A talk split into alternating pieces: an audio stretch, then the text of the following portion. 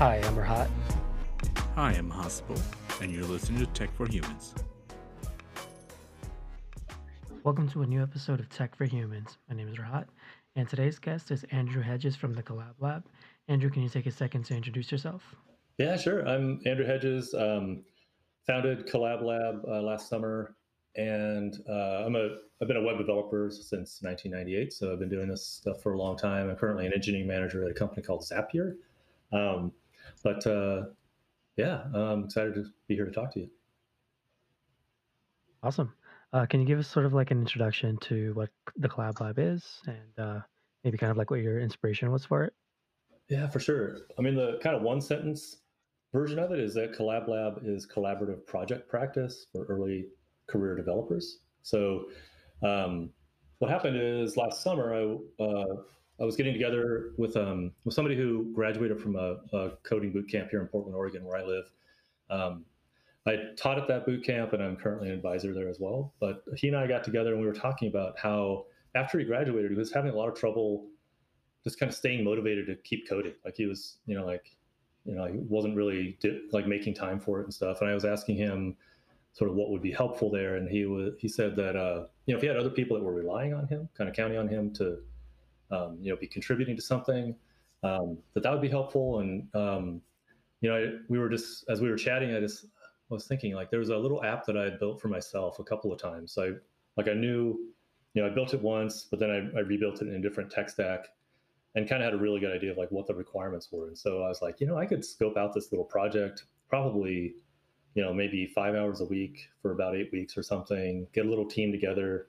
And if I just kind of walked you, th- like helped you through that, would that be helpful? And he was like, yeah, that sounds great. So we were actually getting together right before a junior developer meetup here in Portland. And um, I talked to a couple people there and recruited another person who was like, yeah, that sounds like an awesome idea um, found two other people, and we had our first cohort. So that was back in uh, July, and then um, we kicked off the first cohort in August. Um, you know, I, I was the the one mentor at the time, and these you know four people who sort of took a chance on the thing, and um, we had a great experience, and just started uh, you know started recruiting, and um, it's kind of taken off from there. Rahat and I are actually both bootcamp grads. Uh, I'm not sure about Rahat when he graduated since he did it last year, but uh, my cohort, when we graduated, it was February. I know quite a few were actually looking into joining the Collab Lab. Um, I haven't followed up with a lot of them. I think half of the cohort stopped communicating with us. So I'm not sure what happened, uh, but I know a few are actually still looking and trying to like organize time to do the Collab Lab, and it's great. Um, like you mentioned, how it kind of helps people be held accountable. Since right now there is no structure. Mm-hmm. After you graduate the bootcamp, there's like you know your coaches aren't there, your mentors aren't there telling you what to do next. Mm-hmm. Um, so this is great that something like this exists. Yeah, and it's you know, um, it we have a long backlog of people trying to get in, and we're like a small program and stuff. We're trying to scale it up. So, you know, if, um, we still have people that we're admitting into the program who who applied back in like October. So like it's like there's like that's one thing that's kind of surprising about the whole thing is just how how much demand there is for this. You know, everybody that I talk to, it's like, oh my god, that sounds that sounds great. You know, I like there's it's it kind of fills a gap. I think a lot of boot camps, it's tough for them to make the time just to really focus in on the collaboration skills. You know, you're there, you might have you know 12 or 16 weeks or something, and the curriculum is chock full of you know trying to get people up to speed on on different languages and frameworks and you know building things and all that kind of stuff. But it's a lot of times the, the boot camps they take a, a pretty traditional education approach where it's you know you are you know you're working alone on something and you're kind of being graded on it maybe you do a group project here or there um, there are a few like there's one here called epicodus where it's all pair programming which is kind of innovative and stuff but you know it's really hard for them to fit in the things that we do which is um, you know a, a big emphasis on pair programming a big emphasis on you know doing code reviews for um, for each other. Uh, so each each pair each week is responsible for completing one story.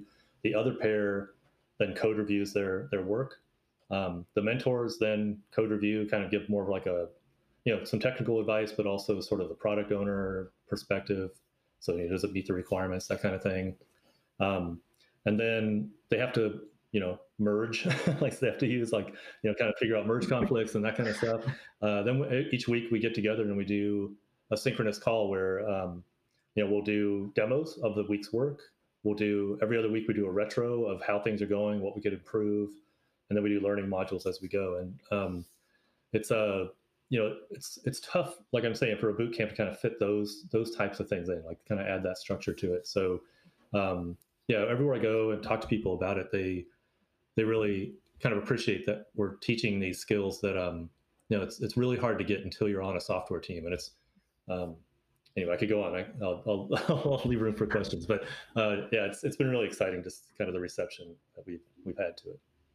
Yeah that's um i'm just like sort of thinking back to my own boot camp like we kind of had um like we went through the whole process of like being on teams and approving other people's requests merging things like that just like actually doing it but like i guess the philosophy the philosophies behind it were never actually practiced like we were just mm-hmm. putting a rubber stamp of approved on everyone's merge request we weren't actually mm-hmm. um, thinking about like code reviews i remember when i first started my own um, developer job i was the first time i submitted um, a pull request i was terrified i was like i don't mm-hmm. know what's going to happen um, came back with like a whole bunch of comments. I was like, no, this has never happened before. I've never gotten a comment on the pull request I've made.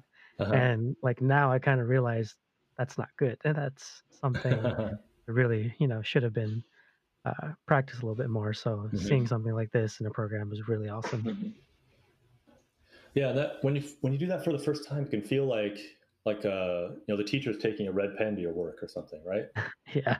Um, and what we really try to emphasize is that we are this is not school you know you're no one's being graded what it is is a team trying to get something done you know and so we try to free people up from that mindset of like i have to perform at a certain level where i'm going to be judged and stuff and really just make it i mean make it a safe place so what that means is like we've had we've had a bunch of participants tell us that it feels safe to fail in collab lab which is exactly what i want you know? I want like oh i i did this thing it didn't work i didn't get the thing done in time like you know the merge conflict went terrible.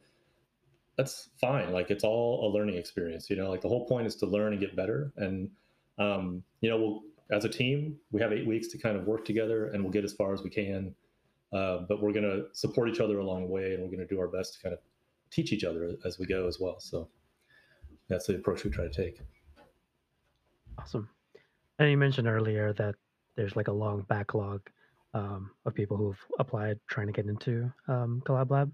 Um, I guess for those folks who are kind of like uh, gotten through, what's like the application process like for them?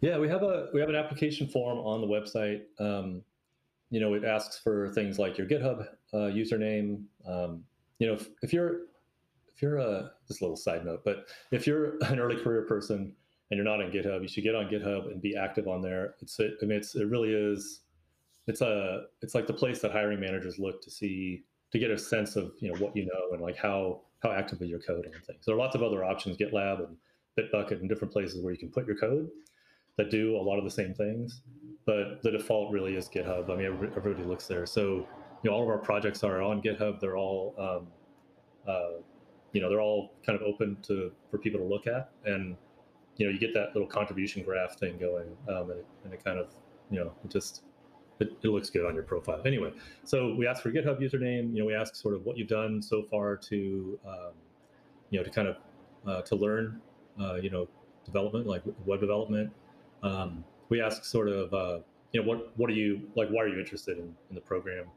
Um, then things like time zone and, and some stuff like that too so uh, you know with all that information um, we do our best to sort of take people in the order that they uh, that they applied. So that's why we're still kind of processing people from a few months ago, because um, there's so many people who, who wanted to get in. Um, I mentioned time zones, and that's actually one of the things that, uh, like, we've only been able to run cohorts sort of in North American-ish time zones so far, um, and so there's a bunch of people around the world. There's people in um, India and South Africa and Europe and different places that have, who have uh, wanted to get in and do this, but we haven't like it's we haven't been able to ramp up quite that far yet. So um, if anybody out there is from one of those one of those parts of the world, uh, kind of outside, you know, like North and South America, um, hang in there. Like we are, we're doing our best to kind of identify mentors in those regions and, and to try to run cohorts in other parts of the world too. Yeah, that's great that you're trying to accommodate everyone. And you know, you mentioned that there's a long list of people waiting. I think that's a good problem mm-hmm. to have. Um, you, you know, like you know that you're doing good for uh, for people, and that, that everyone's interested. You know, how often does a new cohort start? Uh, you mentioned like projects are eight weeks. Are you doing one every week, eight weeks, or there's like a break in between? Yeah, we've been we've been slowly kind of ramping that up so that we're launching cohorts faster. So you know, the first one we did, we didn't know how it was going to go, whether it was even going to work, and so that one we did the full eight weeks, and then started recruiting for the next cohort. Um, then for a while we were doing them launching a new one every every six weeks, and we've just recently moved to launching one every four weeks. So I did. I went on a little recruiting spree for mentors, um, and found a few people, got them trained up, and then now we're we're launching new cohorts with uh, someone who has mentored before, and then two new mentors, so that we have we can build up the pool of people who've been through a cohort and can start hopefully start to run um, even more. Uh, you know, maybe we're we get to launching every couple of weeks or something.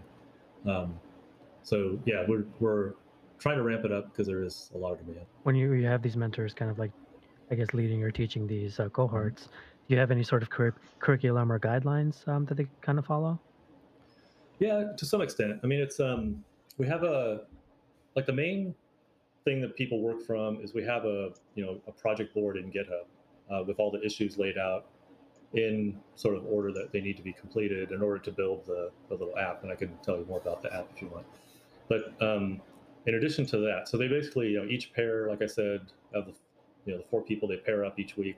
Each pair takes one story off the board, puts it in, in progress. They work on it, and it kind of goes through the whole the whole flow.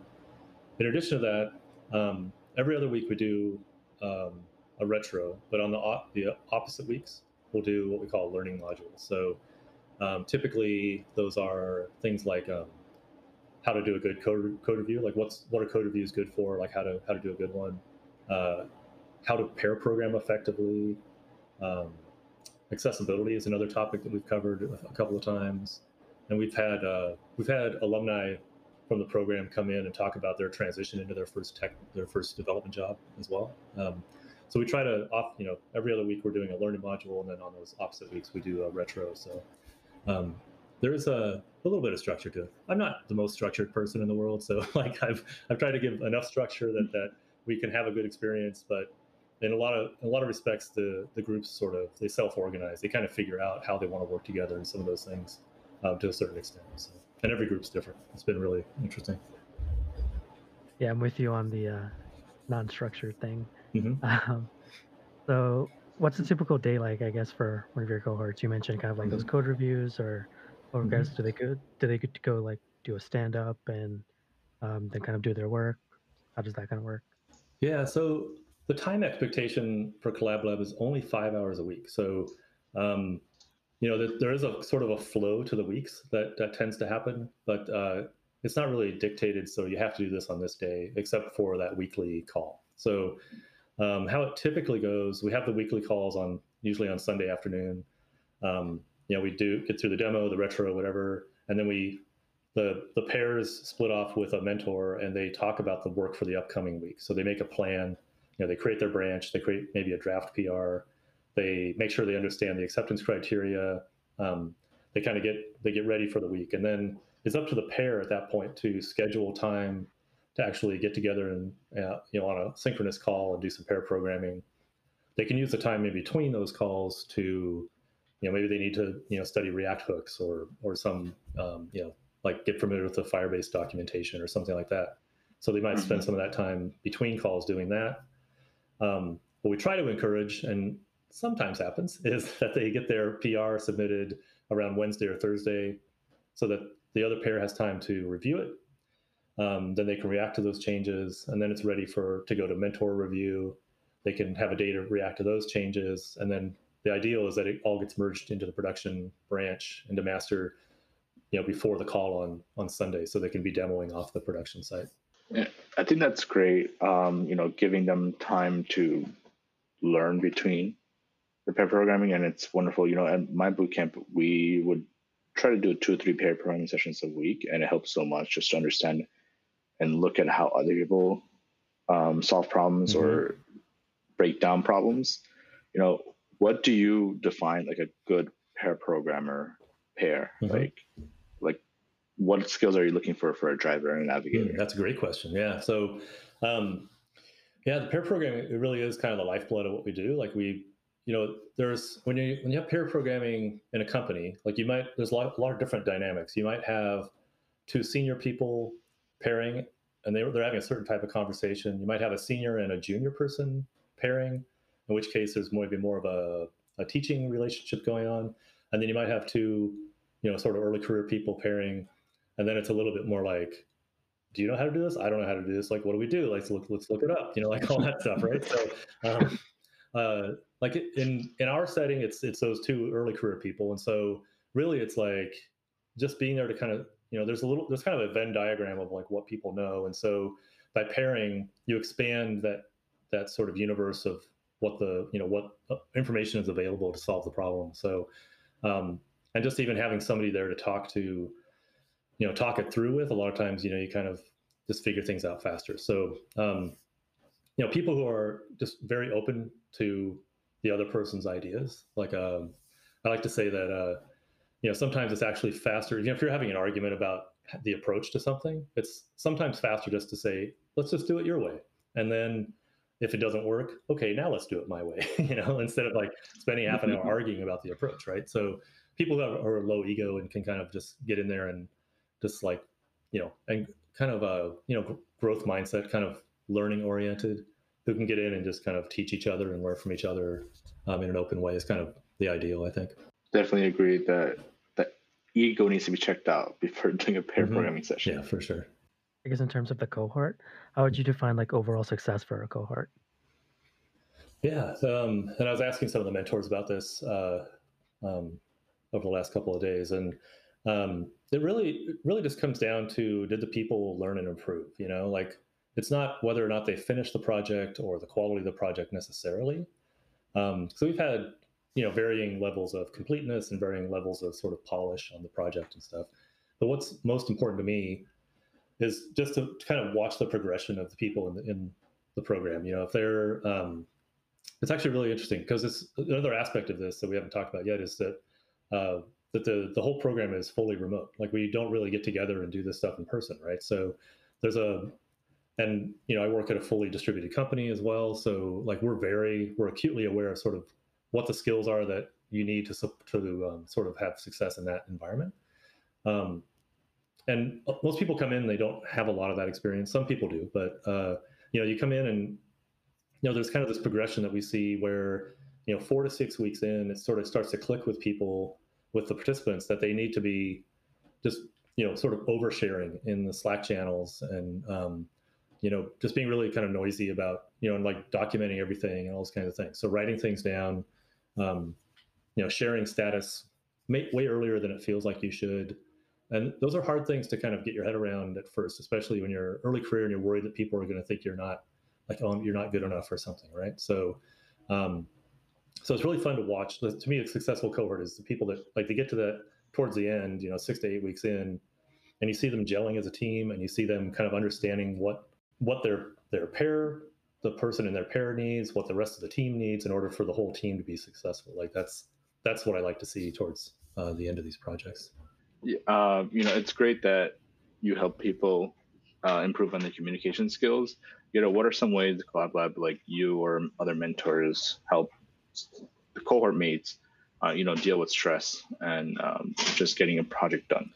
Yeah, that's a good question. Um, especially in this time, as we're recording, it's a pretty stressful time in the world. Um, and you know, we um, we really try to approach it just as a team, like make it as similar to a workplace as possible. So, you know, if, you know, if you're on a team at, at work and somebody's sick or like something comes up, like they need to go, you know, like the, you know, anyway, or they have vacation planned even or something like that. Like you figure out ways to work around it, and we've had those those kinds of things come up in I think every single cohort. You know, where um, I think the very first cohort there were two weekends when I wasn't available, and so it was just the four of them. And they like there was one person who had a little bit more experience, and I just put her in charge, and she kind of like kept things moving while I was away. You know, so we just figure it out, um, but just making sure that people understand that that that's okay, and that you know that there is outside life happening. I mean, this is a, a two month commitment, so a lot can happen in that time.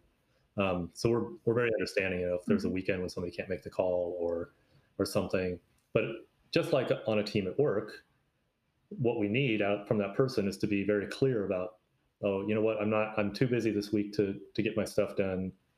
You know, I'm sorry, but is there someone who can kind of pick it up for me? And maybe one of the mentors jumps in and helps kind of move the thing across the line or whatever. But you know, that's that's part of being a good teammate, right? Is like kind of surfacing those things early and like um, keeping everyone sort of appraised of, of status and stuff. So, um, so yeah, so we just try to be supportive and and treat it like a you know a real team of people because that's what it is a real team of people. Yeah. Um can you share with us like any success statistics um based on the cohort like folks who have gone on to find jobs or uh, gone on to full-time development afterwards? Mm-hmm. yeah for sure. Um we've had i think at least three people who got their first uh, their first developer job during their cohort, um, which is which is wow. great. I mean, it's and in each case, they cited their their collab lab experience as making it way easier for them to be able to talk about this stuff in an interview setting. So, you know, you think about, you know, you go through a boot camp, or especially if you're like just studying on your own. You know, if you're like doing just kind of online courses and stuff, you may not have ever had to say some of this, these words out loud, you know? And so yeah. you get into an interview and you're like, uh, I don't know, I've never pronounced that word before, you know, some of those kinds of things. But if you're pair programming, you're talking to someone, you know, you're kind of having, you're, you know, you're building up those pathways to be able to pull that stuff out in an interview setting. So, um, yeah, all three of those people said that it was a huge help. Um, so we've had, we actually have had, I, was, I went back and looked through everybody's LinkedIn this morning and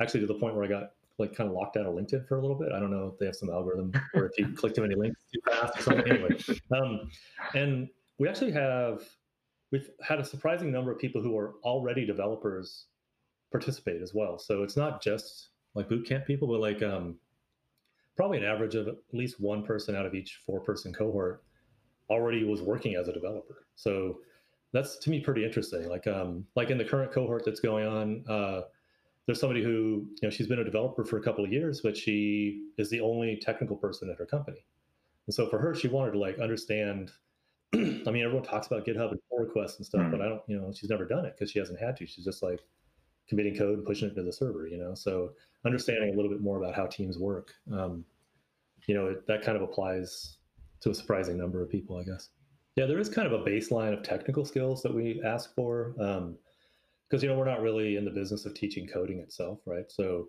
um, but it's mm-hmm. it's a pretty low bar. It's like you know if I go to your GitHub and I see a couple of React, you know, React projects that are more than just the boilerplate, you know, then um, then uh, that's probably that's probably good enough. Like it's uh, you you know you should be comfortable with the tools. So um, you know Git and npm and those kinds of things.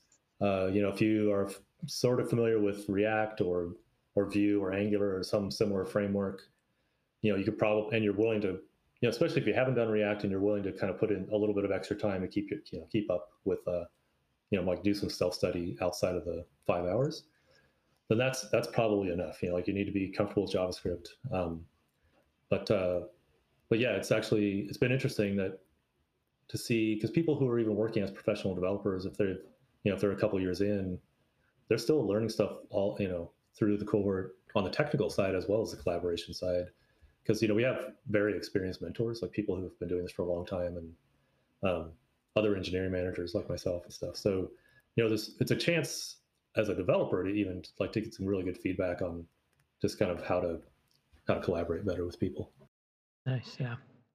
I remember when i was um, first checking out the website for the collab lab um, I saw there was like a project like building a progressive web app. Is that kind of like the project that uh, everyone does? yeah, everyone's doing that same project for now. Like a, uh, I have a goal. It's not my top goal for the year, but one of my goals for the year is to maybe get a second and third project type that we could offer. Um, but for now, everybody does the same thing, and that kind of keeps it keeps it simple on the administrative side. You know, we can, you know, we have a thing that just generates a project board and all that kind of stuff. So, um, but uh, yeah, it's so it's basically it's a create React app, um, Firebase, you know, Firestore is the, the database, and Netlify is the deploy. I mean, it's like it's literally about that simple. There's not much else to it, but um, it's nice because the, the tool set, you know, it's all very well documented, well supported tools, and it means that we can we don't have to, you know, we're not fiddling with the technology itself. We're really focusing on these kind of uh, the catalytic skills that we that we try to teach. Uh, I forget where I read this. As someone mentioned that uh, every time they try to pick up a new language, they just build the same project over and over in the new tech stack. And I know before we even started this podcast, you were mentioning how you do that too. Like um, you had a project in mind, and that's what led you to passing this project on to the cohorts at Collab mm-hmm. Lab. You know, um, what are some things you've learned from having from watching other people like do your projects over oh and over? Gosh, that's a great question. It's actually been really funny because I I created all the all the stories, you know, to for based on you know I just like took like how I built the project and like basically wrote stories out sort of in a rough order of what I thought, and it's been it's been a very fascinating and kind of humbling experience to watch each cohort struggle with these stories and like this is not clear at all, or they'll do something that's like oh I didn't even think of that, but yeah I can see how you'd get that from the way I wrote the story and stuff. So um, it's been it's been we've had some uh, some little detours along the way because of that. So each time we try to, you know, we notice something where people got confused or something, we try to go back to the stories and just make them a little more clear and stuff. But uh, um, that's been the biggest thing, I guess. Um, it's it's it is really interesting just to watch. Uh, like there was actually one one very specific thing. So the, the app itself is this kind of smart shopping list app, and the idea is that as you as you make purchases, like as you make repeat purchases, especially, it starts to learn sort of the interval at which you buy different things. And so, like, say you buy eggs every two weeks, right? Oh, wow. So, um, you know, one week it's 12 days, but another week it's 16 days or whatever. Like, it figures out that 14 days approximately is when you're going to buy eggs. And so, what it does is, as you get closer to that that next purchase date, it, it uh, moves that item to the top of the list. So that's the basic theory of the of the app. Well, there was um, you know, the way when I built it myself. Um, I, you know, I counted when you added the item as the first purchase. Like I was thinking, like you'd be in the store, um, you know, you'd say like, oh, I'm going to get ramen or something, and like put ramen in the thing, and that's your first purchase. Every cohort has wanted wanted it to not work like that. I'm like, oh yeah. So you want to make a list ahead of time, and then as you actually make the purchases, just mark like you know hit a button that says it was purchased. Like, oh, okay, that, that makes a lot more sense. All right. I can I can see how both mm-hmm. ways work. Right. So yeah, it's just fascinating, you know. Um, and there were, yeah, it's it's been fun to kind of watch people take the, you know, the the project itself and the, the requirements and stuff and interpret them and come up with things that are mostly the same, but like have some some real variation to them. One of the things that really drew us to the Collab Lab, um, to bring you here onto the show, um, when I was reading through the website again, I saw um, that you mentioned um, the Collab Lab is aiming to kind of bridge the gap for women and uh, underrepresented uh, minorities in tech. Mm-hmm. Um, and we wanted to know, I guess, what are some steps you've taken in pursuing that goal? Yeah, for sure. Um, yeah, because I mean, I'm a white guy, so you know, I'm and I've been doing this tech stuff for a long time, and I've been paying attention to diversity issues for a while. And I, um, I just realized, you know, a lot of a lot of times, like you, like something gets started, and if the first few people are, you know, if they're they're too similar, then like you kind of get this momentum, right? And like you, it's really hard to break out of that after the fact. So you see a lot of startups where it's you know four friends may do a startup, but they're all maybe they're all white guys in San Francisco or something, right? And so like pretty soon it's 16 white guys, and then it's like 32 mostly white guys, and it's like hard to then steer the ship over to to being a truly diverse and inclusive kind of place. So um, yeah, right off the bat, uh, I mean, the very first cohort, and it's been true for every cohort, um, we uh, they're structured so it's one man and three women, or three non-male presenting, like wherever you fall on the on the gender spectrum. So, um, and that's been that's been kind of a core thing we've continued throughout. So it's probably a little frustrating for the men who've applied because it's taking them longer to get into the program. But um, it also like one of you know tech can be not always, but it can be kind of a hostile place for women. And it's like there's there the attrition rates for, for women That's true. are much higher. Um, it's harder for them to get jobs or to kind of get um, you know to be seen as being as technical as, as men, those kinds of things, right? So one of the reasons that you know, if you think about a cohort of four people when you're doing pair programming, um, if it's if it's 50-50, two men and two women, then women are having to pair with men two thirds of the time. If it's three women and one man, um, you're pairing with women the majority of the time. Like the man is always pairing with a woman, which is probably, you know, for some people it might be a good learning experience for them. Um, but the women are, you know, most of the time also getting to pair with other women, and it's like having, it just, you know, again, it's all around trying to make this like a, a safe place to experiment and just like try and not, not be judged for, you know, identity stuff, but just be there to do the work, you know. So, um, so that's been one thing. Um, we've, you know, wherever we can. I mean, you don't we don't always know the race of people uh, when they're coming into the program, but um, you know, we've been um, pretty good about getting people of all kinds of races. Uh, you know, um, in cohorts, we had a we had a race that was or a cohort that was three black women in it, and that was great because I felt like for them they could just relax and just like be themselves, not be the one person who kind of stands out and that kind of thing. Like it was, um, uh, it was actually a really fun cohort as well. So, um, you know, we have a code of conduct that we take seriously. We've had we have three a responder team of three people who have all been through training. Um, uh, like really good training on. We did a GoFundMe to kind of pay for some some training for them, um, and uh, yeah, I mean it's it's something we were intentional about and take very seriously. Yeah, that's great. Uh, you know, you just mentioned GoFundMe right now, and Collab Lab is, uh, for those who don't know, is free and it's run by volunteers. You know, what are some ways people can help Collab Lab and uh, help you know the cohorts as well? Yeah. Um, I mean, right now we have, um, we're not quite yet uh, an official 501c3. So we have applied for that status and we're kind of waiting for that to come through. It's going to be a little easier to help us once that happens. Um, so hopefully that comes through in the next couple of months. Uh, takes a while and it probably, with the current situation, it might take a little longer than normal. But um, for now, what we have is I have my, I have personally have a GitHub sponsors page um, up. So people can, you know, they can sign up to uh, donate, you know, four, eight, sixteen dollars a month, whatever it is. Um, and that helps offset all kinds of costs. So like we pay for a pro Zoom account so we can um, have good high quality calls that we can record longer than 40 minutes. Um, we, uh, you know, we're on this on the free Slack plan for the moment, but like once we get nonprofit status, we'll we'll be able to open that up um, with more features. We don't have a lot of costs, to be honest. Like the the training was a, are probably our biggest single expense the Pro Zoom account, and then we have a G Suite account that so um, you know that's a few dollars a month for each of the people that are in that. But um, beyond just financially, uh, you know, just kind of you know amplifying our message too. Like so, we're on Twitter um, at underscore collab underscore lab, just because those are common words and they were all the better usernames were taken. So, um, but uh, anyway, we, maybe we can throw a link up on the site um, after this. But um, yeah, just kind of uh, you know retweeting us or just kind of helping us find both mentors and participants. I mean, we have a long list of people, but like I said, we're you know trying to scale up and trying to expand into other regions and stuff too. So um, yeah, and just uh, oh, I guess actually the the biggest single thing would be also to hire the the people who the alumni, the people who go through the program. You know, a lot of them either have jobs or find jobs, but a lot of them are still looking for their that first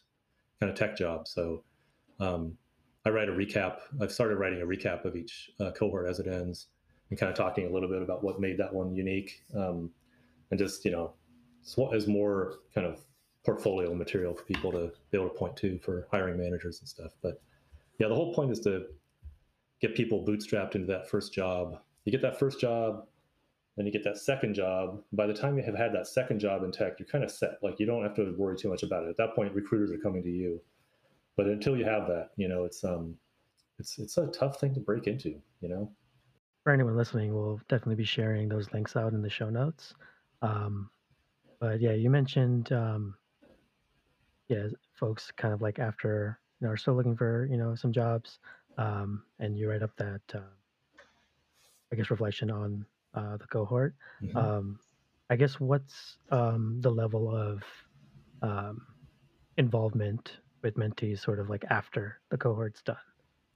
Yeah, it's a great question too. And we we really do want Collab Lab to become a community, right? Like we want all these people to sort of stick together and, and support each other uh, through their careers.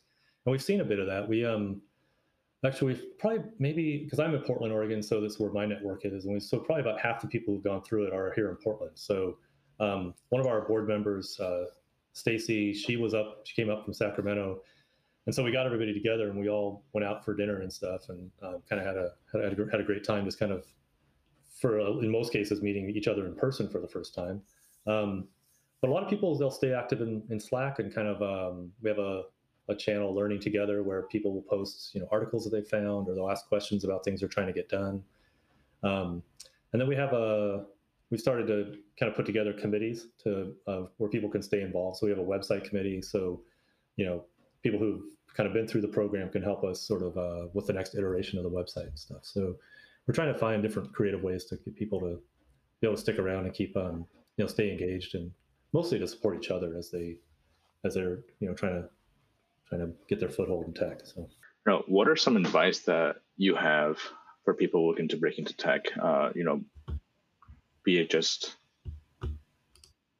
bootcamp grads or career switchers or even college students? Yeah, super good question. Um, yeah, it's a it is tough. I mean, the thing that you know, I think it was Steve Martin who said that um like be so good that they can't ignore you. Like that was his advice when he was like for someone trying to like break into comedy or something. Um, and I mean, I, I think there's something to that. Like the the thing is, like the main thing is to just get really good at at your craft. You know, so um, it's a lot like learning any other language or learning an instrument or something. If you're doing it every day, you know, you're it's really a process of rewiring your your brain to do this thing that there's no reason why your brain should be able to do this thing but like as humans we can kind of like teach it to right? So um, so daily practice like just getting in and doing some code or at least like reading some code every single day. Um, and then you know if you're trying to break in like you, you've kind of got a base of skills like you you need to show hiring managers what you can do. And it's not only sort of what you're what you can accomplish it's because a lot of times you know when you're early in your career you have big gaps in your knowledge, right? Like you, you have, you maybe have done a couple of things and you've gotten kind of good at them, but tech is such a big, a big thing. Like, you know, you never know, like the company you go into, there may be, they may need you to do something totally different. And in that case, what's more important is how fast you're learning. So, you know, if you can, and what your process is and those kinds of things, like if you're, you know, if you can show that you have some structure around how you, how you ramp up on a new uh, framework, as an example. So, um, one of the things that we also encourage is for people just to be to be writing about um, you know about tech.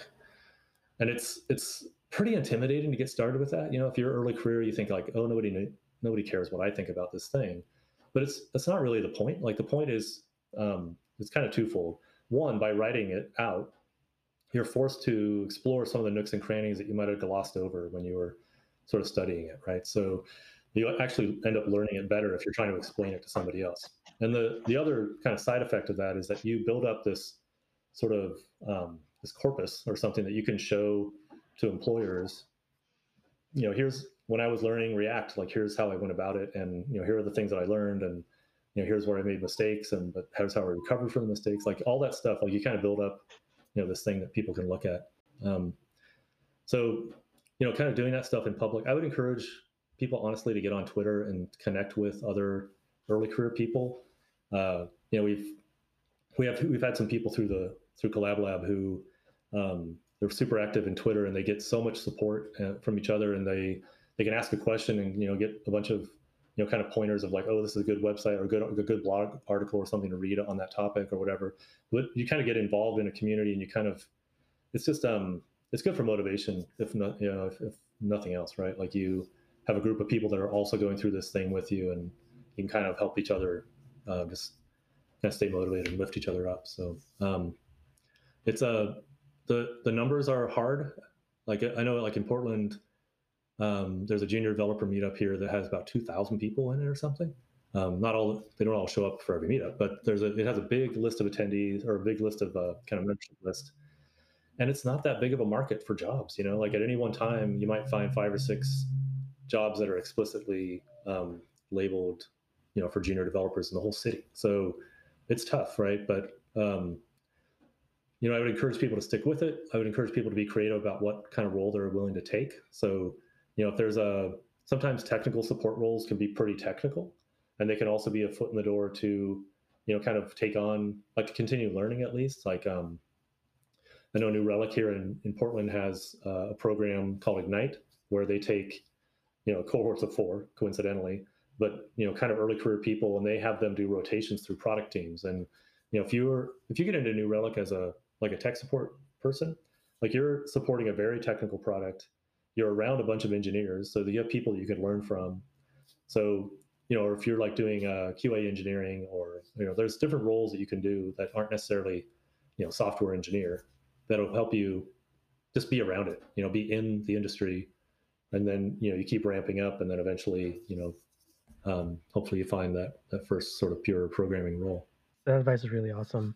Um, one thing that I think that really resonated with me was the whole like kind of learning in public and just kind of like writing about things and um, whatever you're learning, just kind of like putting it out there.